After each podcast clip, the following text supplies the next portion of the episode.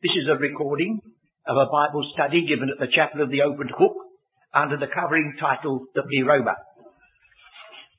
The special theme for this evening will be Romans the ninth chapter to the eleventh with particular reference to the place that the olive tree occupies in the exposition. It is our custom at these meetings to read a portion of scripture together. If those of you who are listening to this recording care to join us, will you switch off for a little while and read together with us Romans, the ninth chapter. We are still dealing in this series with the all-covering title, The Free Pleroma, the fullness. And we turned over from examining the early books of the Old Testament and came into the New Testament in order to keep some measure of balance. We have before you an outline on this chart of the occurrences of the word pleroma in the New Testament, except those which have no bearing upon doctrinal teaching at all. Just one or two. The first one was where we considered John's testimony. That having come in the flesh, he was full of grace and truth. And out of that fullness have all we received, and grace over against or instead of grace. And he goes on to explain that we've now been translated from the law of Moses with its types and its shadows into the full gospel liberty of the Son of God. That's practically summing up in a few words what we considered under John, the first chapter, verses 16 to 18. Well, then we moved to Galatians, and our theme was the fullness of time. When the fullness of time was come, God sent forth his Son. The fullness of time. The earth had been submitted to all the degradation that follows sin and its consequences for 4,000 years. According to the teaching of the Old Testament, sin, or the New Testament as well, sin entered into this world through the action, disobedience of one man. It reached a terrific zenith in the days of Noah, and even after the flood, the heart of man manifested to be just the same. And so the groan of creation had been going up all those years. And God had never intervened. Not in the, the way which He intended to do it last. But we had to face the fact that time was a thing that belonged to the purpose of God. That He couldn't be hurried and He was never late. It was a strain upon our faith sometimes to pray and get no answer, but we have evidences in the scriptures that others were in the same position. And Habakkuk is a peculiar example when he said after being baffled by this, he would wait and see what the answer would be. And the answer was, the vision is yet for an appointed time. Wait for it. Though it tarry, wait for it, but it's not really tarrying. And the meanwhile, in that waiting, the just shall live by faith. Well, I can't go over all that ground again, of course. But now we make another advance. And we come to a little collection of passages which are linked together by the way in which words are related to them. We're going to consider the fullness, this time, that is mentioned in Romans 11, uh, where it says these words. Verse 12. Now if the fall of them, that's Israel, be the riches of the world, and the diminishing of them, the riches of the Gentiles, how much more their fullness. You will notice on the chart there are four passages linked together in this section. The first one and the last one use those words to provoke to jealousy. In 1 Corinthians 10, we have the same expression, to provoke to jealousy. In the first case, it's associated with the fullness of Israel. In the other case, the balancing one, it's the very fullness of the whole earth. And then we have the two in the middle. The Gentile fullness, chapter 11, 25. For I would not, brethren, that you should be ignorant of this mystery, lest ye should be wise in your own conceits, that blindness in part is happened to Israel until the fullness of the Gentiles be come in. So in this chapter 11, we've got the fullness of Israel yet to come, and the fullness of the Gentiles about to be concluded, and then that is balanced by the last reference in Romans, when the apostle contemplating a visit to Rome, but not yet being fully aware that he was going there as a prisoner, he says, when I come, I hope to come in the fullness of the blessing of the gospel of Christ.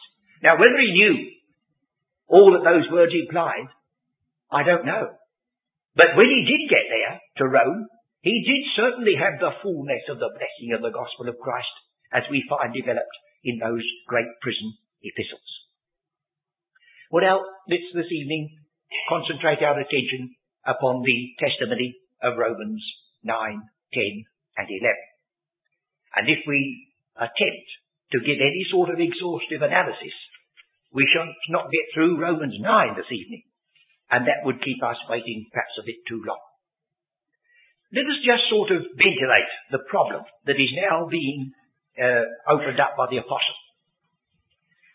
He being a Hebrew and trained as he was in the Old Testament scriptures, he knew, most certainly he knew, that the appointed channel of blessing, since the call of Abraham, was one people, the people to which he belonged.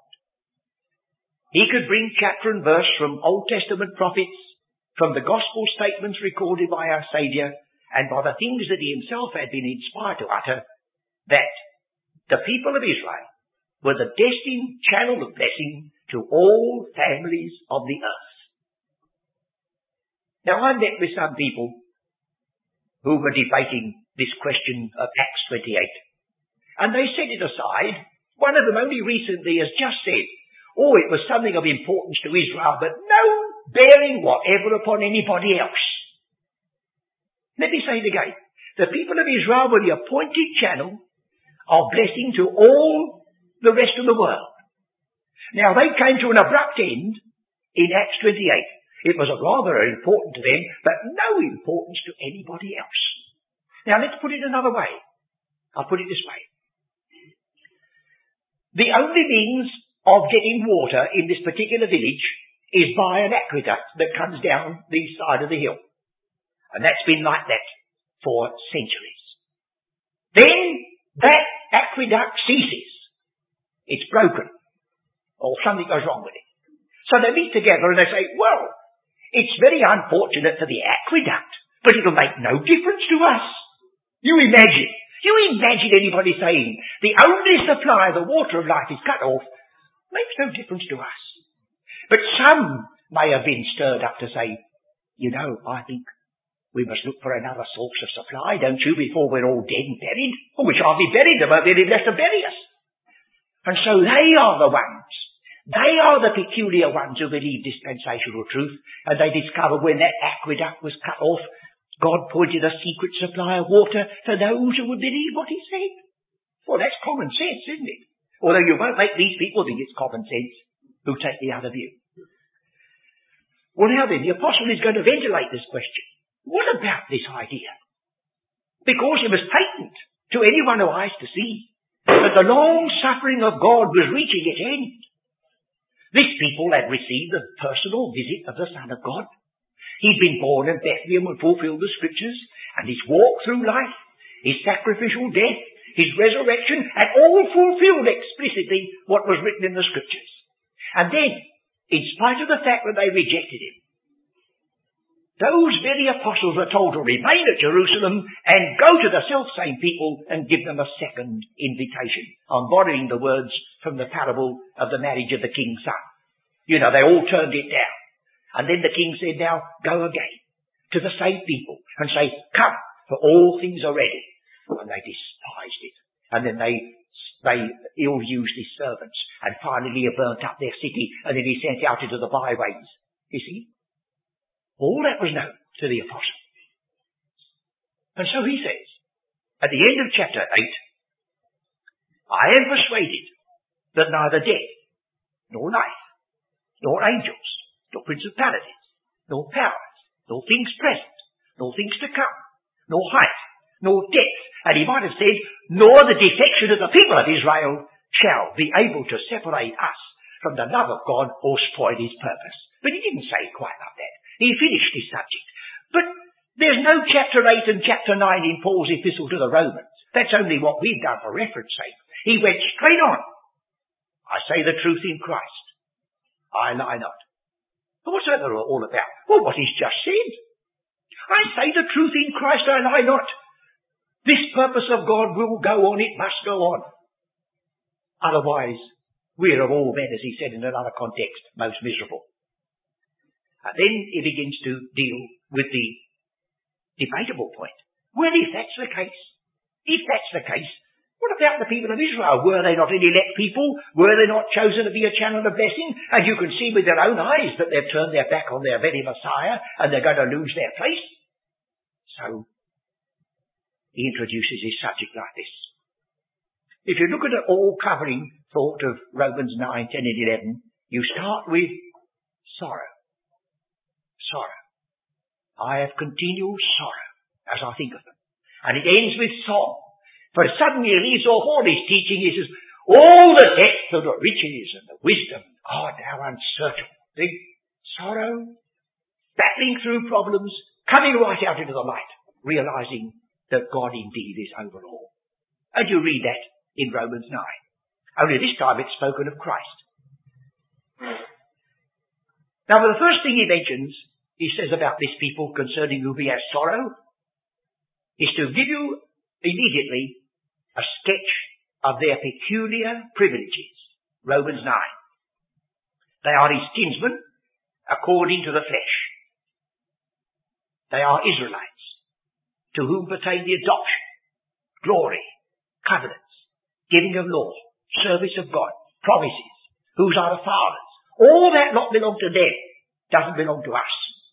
We have no covenants, no fathers, not in the scriptural sense. And then he goes on to add another, the climax.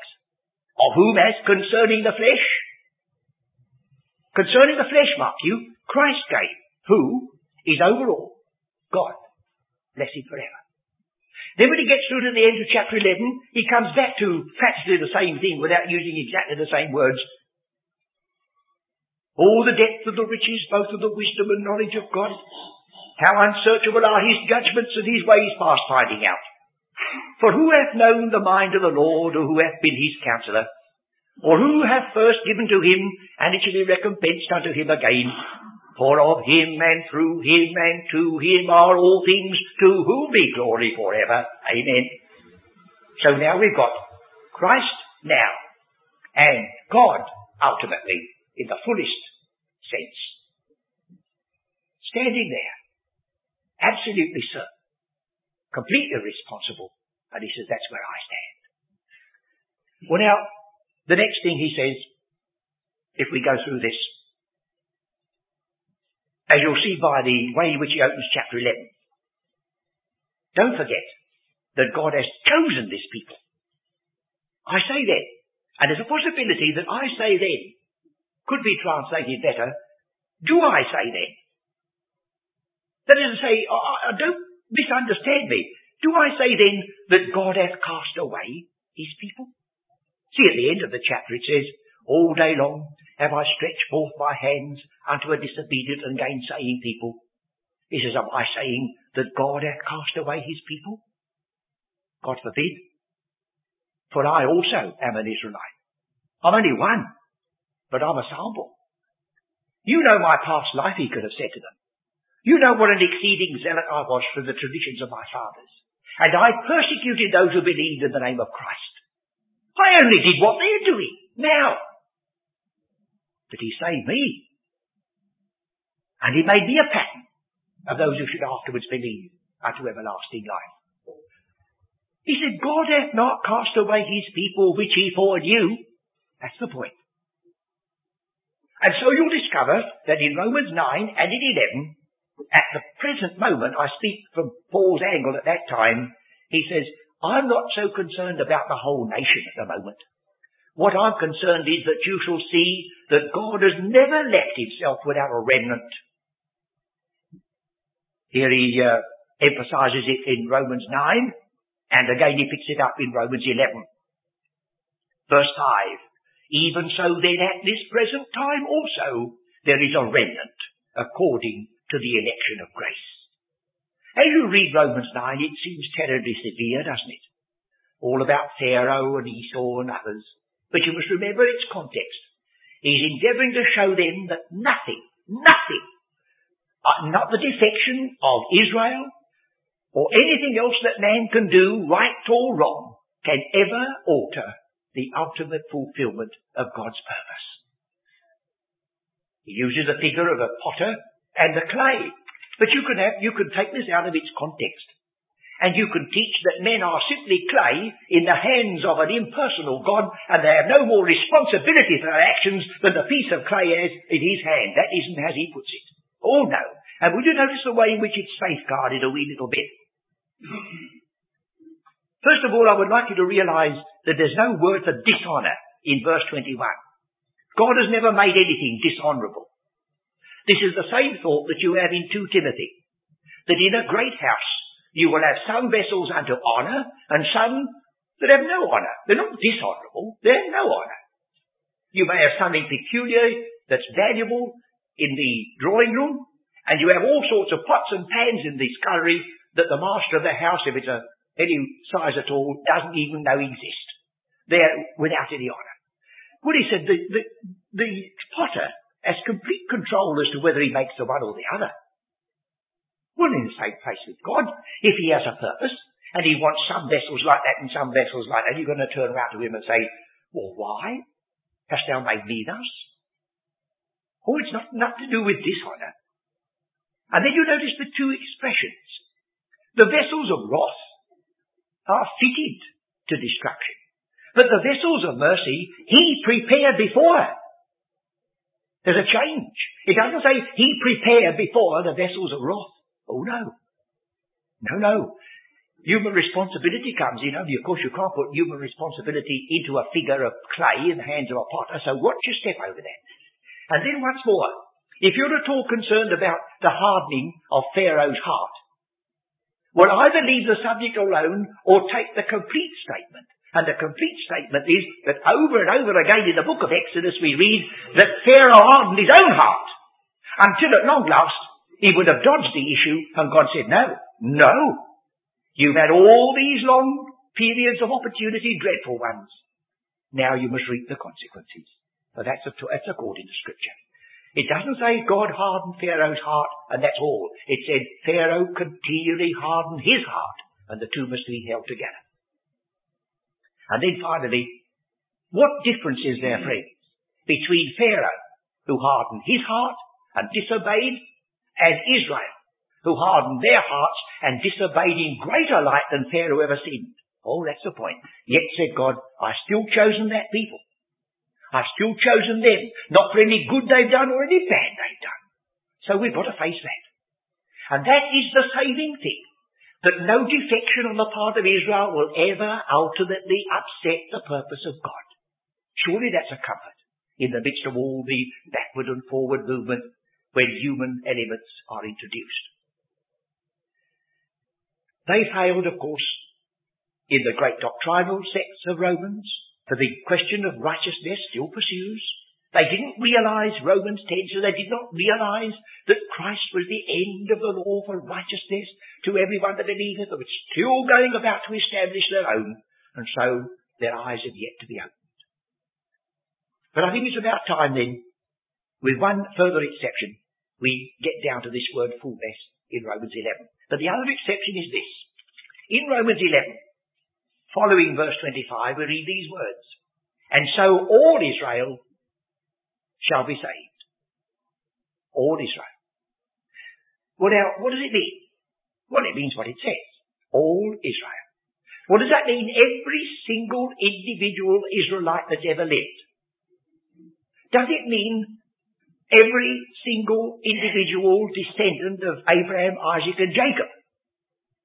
Well, you say yes. Well, I say, I don't know. But Romans 9 says, will you listen to me? Oh, is there something you need in Romans 9? Because if Romans 9 discusses all Israel, we are wrong to look at Romans 11 before we know what Romans 9 has said. Because Romans 9 may put us wise. Let's come back then. Romans 9. Verse 6. Not as though the word of God hath taken none effect, for they're not all Israel which are of Israel. Now God has said that.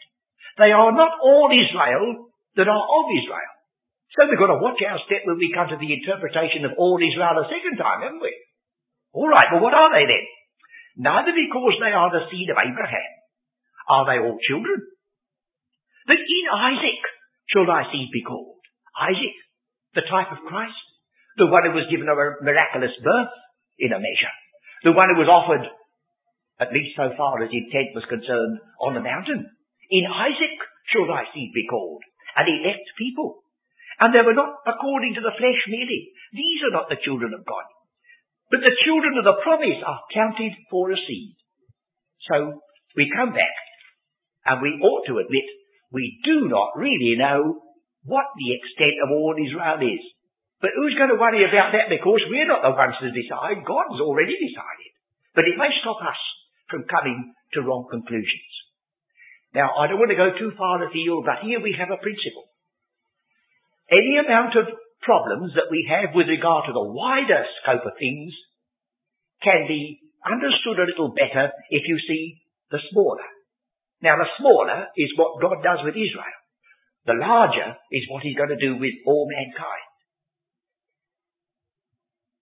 When I read that all Israel are not every single individual descendant of Abraham, Isaac and Jacob, I ought to remember that when I read, as in Adam, all die. Even so in Christ should all be made alive.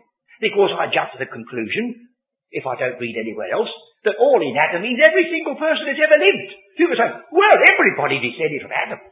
But the scripture says everybody who descended from Abraham is not counted as a seed, but a child of promise. Was there a child of promise in mind when God put Adam and Eve there? Yes, most certainly was. And he said to, he said to the woman, I will put enmity between thy seed and the serpent's thy seed. So as you see, we mustn't jump to the conclusion because it says all in Adam. It means necessarily every single individual that ever has or ever will live descended from him. It's still got the elective purpose in view. And those things sometimes are useful for us. Whether you say that's as clear as moonlight or daylight, well, is another matter. I'm only throwing those things in as just in passing. Now shall we come to chapter 11 a little bit more closely. I say then, hath God cast away his people? Because if you can say he has, well, what's, what's going to happen now with regard to our faith?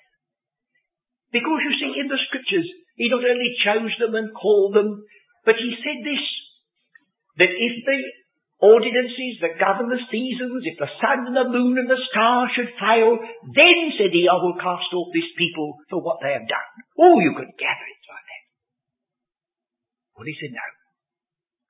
He hasn't cast off his people who before knew. And those who before knew were election according to grace. And the remnant now is a pledge of the fullness yet to come. As you will see by looking at another statement in Romans 11, Verse 16, For if the first fruit be holy, the lump is also holy. And if the root be holy, so are the branches. So there is a link between the remnant that's kept right the way through the ages. You remember how Isaiah writes in his first chapter. He said, if there hadn't been a remnant, we should have been as Sodom and Gomorrah.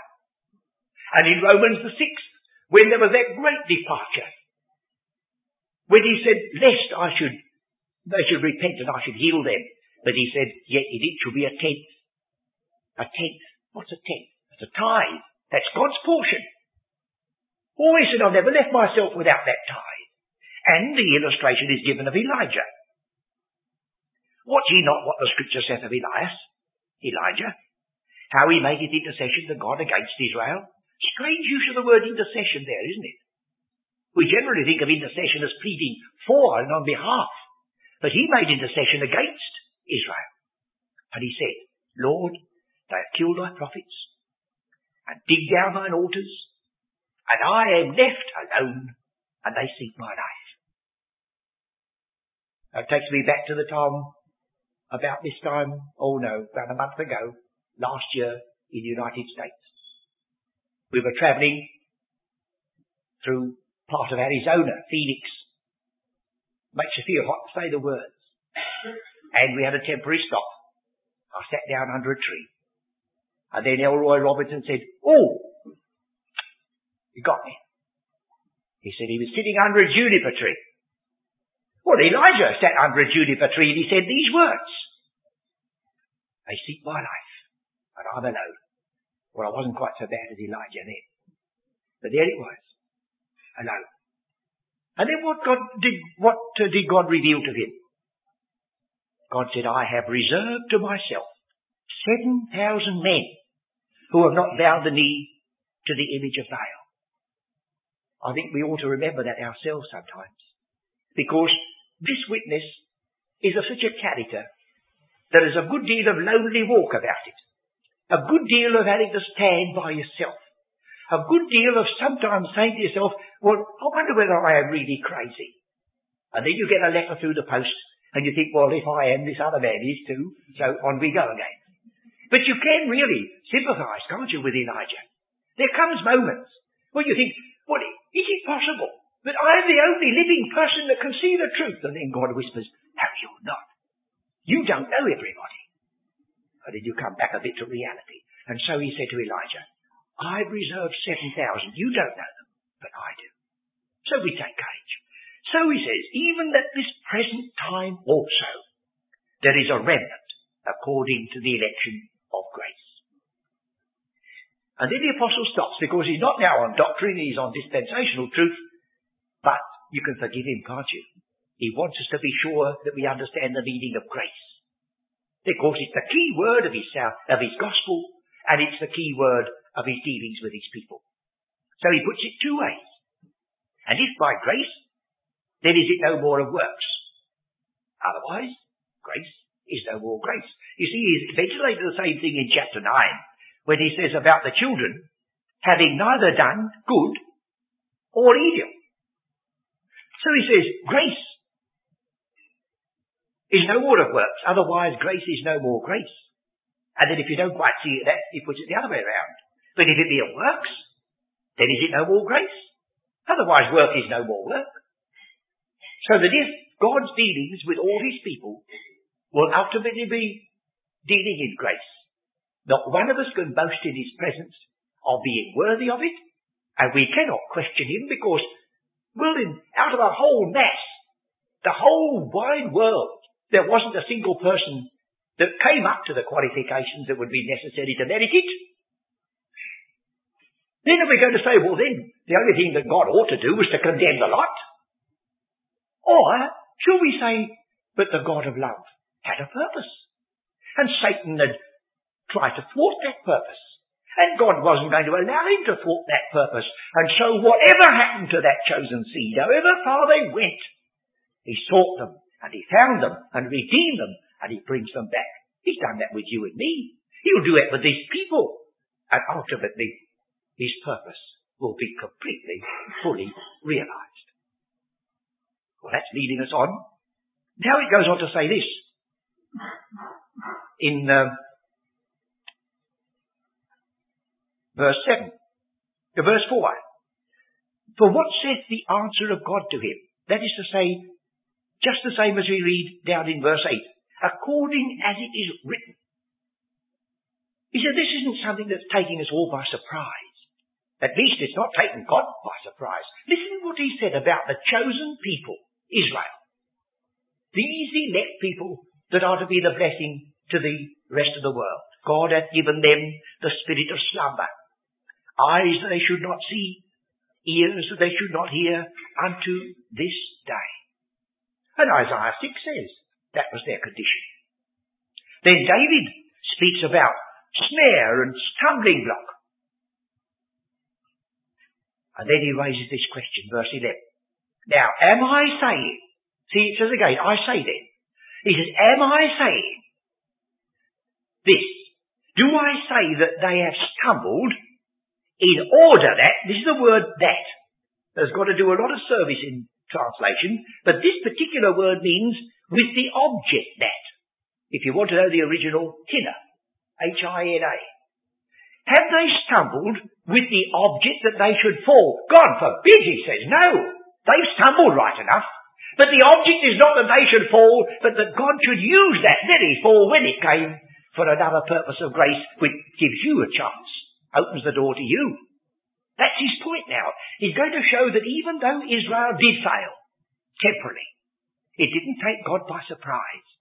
But he has a purpose for others, and he'd raised up an apostle of the Gentiles to go to the outside Gentile world, even though Israel had not yet been completely set aside. So he says. But rather, through their fall, salvation is come unto the Gentiles. So that you see, instead of it being a tragedy, we can say out of that which might have been a tragedy has come untold blessing. The Gentiles have had an opportunity of believing Christ which otherwise they might not have had. And then the next word is most important. For to provoke them to jealousy. And it repeated further down in um, another verse, to provoke them to emulation. Verse 14. Same word translated jealousy in one verse and emulation in the other. Emulation may be the better meaning of the two, but by reason of its context. So here's a point that we do well to ponder. The, the call of the people of the, the Gentiles to salvation during this period was not because it was the full time had come for the revelation of God's purpose for the Gentile. They were definitely told that they were saved to help Israel, if it's possible. God is using you to save Israel. How? How is he going to use the salvation of the Gentile to help Israel? What he says, to provoke them to jealousy, to provoke them to emulation. You say, I don't see that. Good many others haven't. But he's going to explain it in a minute, so let's go on with him, shall we? First of all, he enlarges this point, that what appear to be a tragedy can be overruled by God to be a great mercy. If the fall of them be the riches of the world, well it was. It was a tragedy for Israel that they went out into their blindness, that they became the people that wandered over the earth without a settled dwelling place. They were in blindness and darkness and suffered tremendously. Oh yes. But he said, look what it did to the Gentile world. It enriched the Gentile world. Instead of it being kept exclusively for that people, as it looked at the first, when our Saviour came here.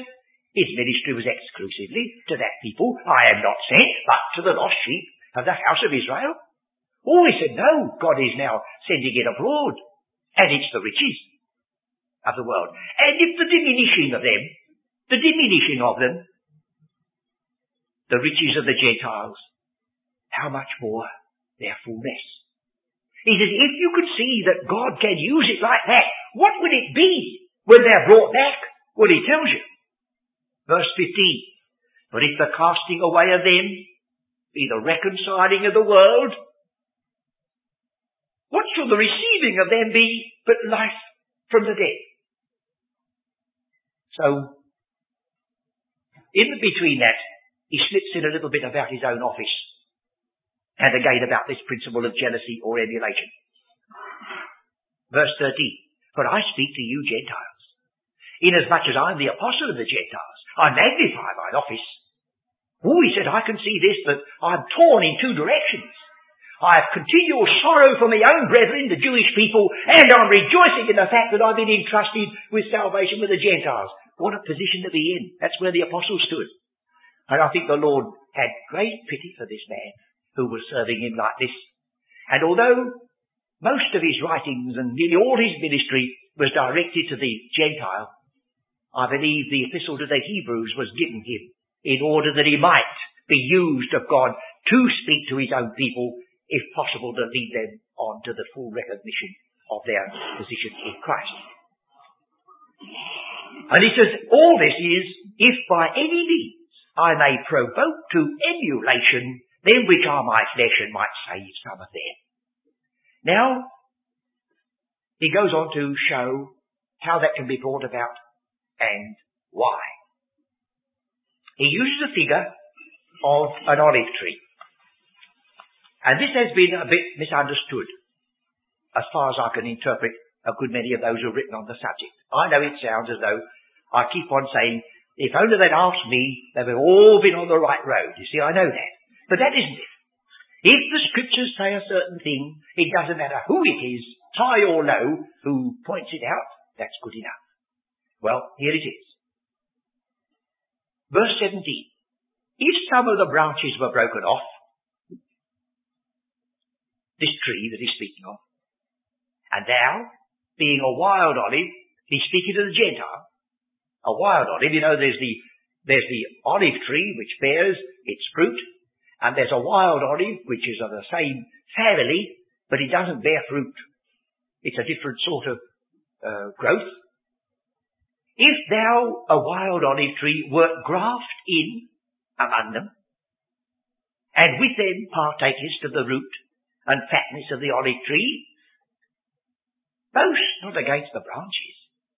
He says, I want you to remember, I don't want you to be wise in your own conceits. I don't want you to think that you're the people. You're not. Not, not yet. God is only blessing you Gentiles for the sake of that olive tree. So that's not very boastful for you, is it? You're being used by Him to bless them if possible. But we've got to go on with the figure first to get at that.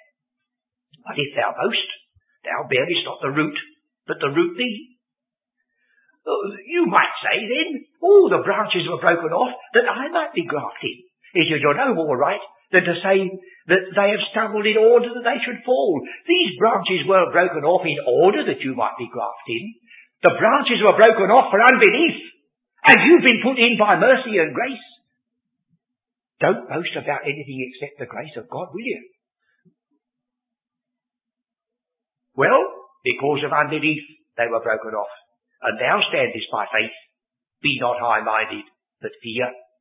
For if God spake not, spare not the natural branches, take heed lest he also spare not thee. Then he goes on to say that if they abide not in unbelief, God can graft them back again, and he will do so. Verse 24, For if thou wert cut out of the olive tree, which is wild by nature, and wert graft contrary to nature, into a good olive tree, how much more shall these, which be the natural branches, be grafted into their own olive tree? Now, in, I must stop because this needs a little explanation. Those of you who know the explanation, you'll only be too hopeful that I'm going to give it for the sake of those who don't. This has been submitted to a good deal of adverse criticism. Some have taken the line, well, the apostle just went a bit beyond his territory. What did he know about agriculture or horticulture? Anybody who has a garden and knows how to work it knows that he's wrong. That if you're going to make a graft, you take a wild specimen, and into that wild specimen you put your choice graft. It may be a briar rose, and you put your choice rose into it. Or it may be a paradise stock of a wild sort of apple, and you put your choice uh, pippin into it. But whoever heard of anybody taking a wild rose and grafting it onto a choice, see, or a, a wild crumpy apple and grafting that onto a Cox's orange pippin? So they smile and say, you see, he didn't know. But then it is a strange thing if an apostle is going to use an argument in an inspired epistle and he's all upside down and he doesn't know what he's talking about. A little modesty on our part might say, well, I wonder what he meant. Or if we'd only asked that, we might have taken a different line. Now I go back to so many years I can hardly remember what the date was, but many, many years ago I took a course of training at the Horticultural Institute in Essex. And uh, for some little time, I used to use the letters after my name, F-R-H-S. Don't worry about it. I don't. But I did at that time. And in the class one day, the lecturer said, I want to give you an illustration of a strange thing that's happened. Here's a big nursery in Essex, and they've just made a peculiar discovery. They had a line of pear trees, a certain type, that used to come into full blossom every year. That's the end. No fruit. And then a workman did one of those things that sometimes has happened before, a little accident.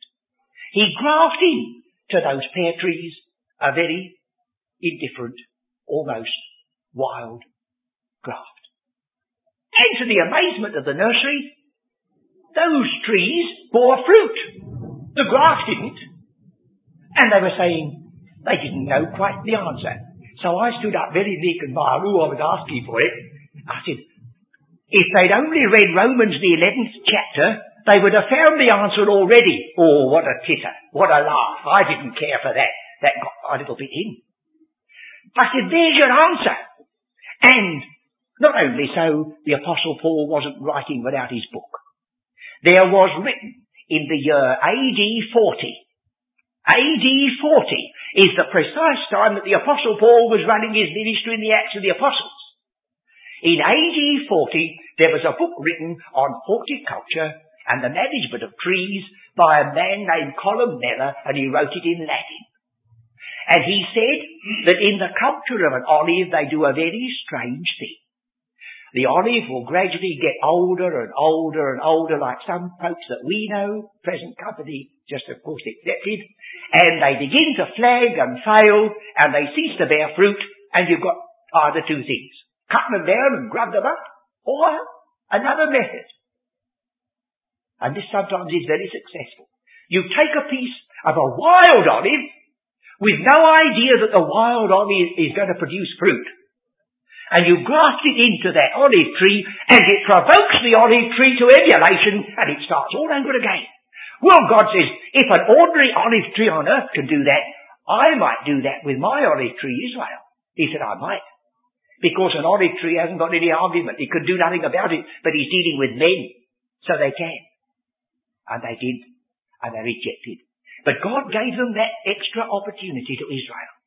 He said, look, I've given the people of the, of the nations, I've brought them into a church relationship, I've given them the gifts of the Spirit, and you know what it says in Corinthians about the gifts of the Spirit? Let's have a look and see, because this may help you.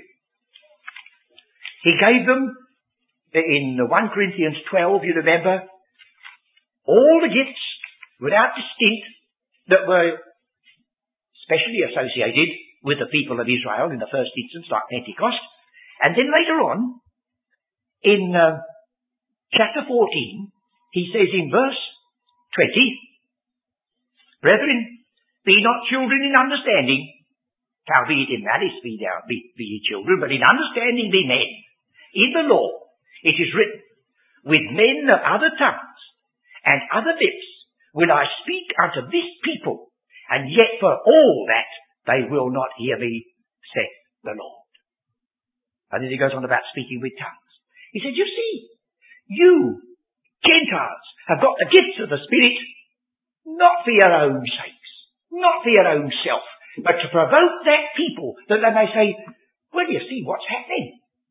These Gentiles who knew not God and were once idolaters, they've got all these gifts of the Spirit. Why? And it may dawn upon them.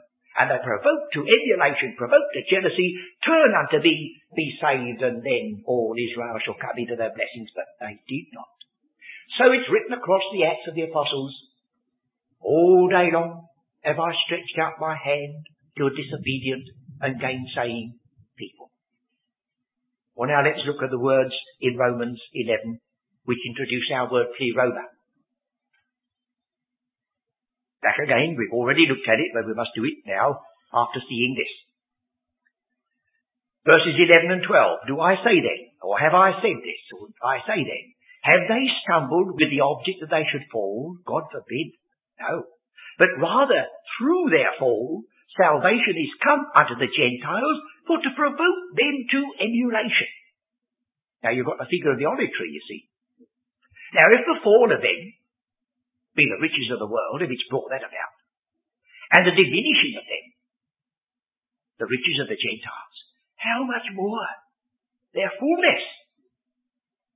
So he's getting hope out of this. He's extracting comfort out of this. He's showing you that you need not be depressed over this. Of course, from the human point of view, it's a sad thing to see anybody going down and going wrong. But from God's point of view, He doesn't need you to sympathize with Him and say, your purpose is going very bad, isn't it? But He says, I've got complete control. These people I foreknew. And if I foreknew what they would do, I'd, I'd foreknow what the other was going to do. And so, I bring new Gentiles in, although they may not have recognized it at the time. So he says, how much more their fullness? Well, now he speaks about the Gentile. And then coming back after this argument about the grafting into this olive tree, he says in verse 25, For I would not, brethren, that ye should be ignorant of this mystery. So here's one of the mysteries of the New Testament. Every reference to the mystery in the New Testament doesn't refer to the church, which is the body of Christ. In other words, we are not the only pebble on the beach, friends, although we may be a very blessed one in the sight of God just now. The same is true of the mysteries of the kingdom of heaven in Matthew 13. That has nothing to do with the church of the one body. It has to do with the defection of the people of Israel and the condition that the, that the kingdom of heaven had got into while they remained in unbelief. And so you've got three lots of sowing that go wrong before you get the final sowing that goes right. And then the next parable says, an enemy has done this. And the enemy's at work there, as you could see. So he says, I would not, brethren, that you should be ignorant of this mystery. Lest you should be wise in your own conceits. That's a point. He didn't want them to think that they were now entering in to blessing that had been prepared by God for men before the foundation of the world and all that sort of thing. That hadn't come. They were only being used for a moment by God to bring about the salvation, if possible, of Israel. So he says, the blindness in part has happened unto Israel. Blindness in part is happened to Israel. Until the fullness of the Gentiles become it. Would you say blindness in part? I thought they were all going to be blind. Oh, you're all wrong because the apostle could turn around and go and say, what about me? Have you forgotten me? I was an Israelite. My eyes have been opened. And there were others of the circumcision that saw the truth. But they were a remnant. They were only a small company. They were just a little group. But he says, as a nation, they go, they went out, they go out into their blindness. The blindness in part is happened to Israel. And then it's got an until to it. It's not forever. You remember in Acts 13 when the man, the, the Jew, was smitten with blindness and the Gentile believed? Well, that's exactly what's happening here. When Paul started his ministry in Acts 13, a Jew was blinded and a Gentile believed as a consequence. Well, he says, that's what I'm telling you. Only I used the figure of the olive tree. And then he said, that man who was blinded went out, not seeing the sun, for a season. He says blindness has happened until.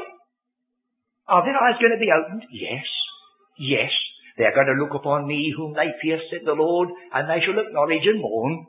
And then, what's going to be the consequence? A nation shall be born in a day. So all Israel shall be saved. As it is written, there shall come out of Zion the deliverer, and shall turn away ungodliness from Jacob. Now the thing that distresses me a little bit is there is some of God's people that believe His word and preach a very fine gospel and have a glorious testimony have come to the conclusion that there is no future for the people of Israel and they spiritualize all these passages. Now how a person can read these words and still say that so far as Israel is concerned, they have no further place, that if they've got anything, they'll have to become members of the church and just lose all their nationality. I don't know. The Lord alone can deal with them. But this is what it says. For this is my covenant unto them, when I shall take away their sins. As concerning the gospel, they are enemies for your sakes. You see the way it's come round? They are enemies for your sakes. And you were saved for their sakes. See? So he's not saying that the, the people of Israel didn't fall desperately. Oh, he said yes. They're the very enemies of the gospel. But as touching the election, have you forgotten that, he said? Have you forgotten neither good nor evil? Touching the election, they are beloved for the Father's sakes. And then he adds these words, for the gifts and calling of God are without repentance. Do you believe that? Oh, I believe you do. Well, that's the basis of all our hopes. For if the gifts and calling of God without, uh, were not without repentance, I wonder where some of us would be. For have we not failed sometimes? Have we not tried Him? Have we not exhibited an evil heart of unbelief sometimes? We can't throw stones at the people of Israel. We could only marvel at the grace that saves us and has promised ultimately to save them. Well, now let's finish it because our time is almost up. For as ye in times past have not believed God, yet have now obtained mercy through their unbelief, notice it, he's addressing the Gentile, even so have these also now not believed, that through your mercy they also may obtain mercy. For God hath concluded them all in unbelief, that he might have mercy upon all. I have read the writings of some who teach universal reconciliation. And I've noticed that when they quote verse 32, they sometimes leave the word them out. For God hath concluded all in unbelief that he might have mercy upon all. That proves universalism.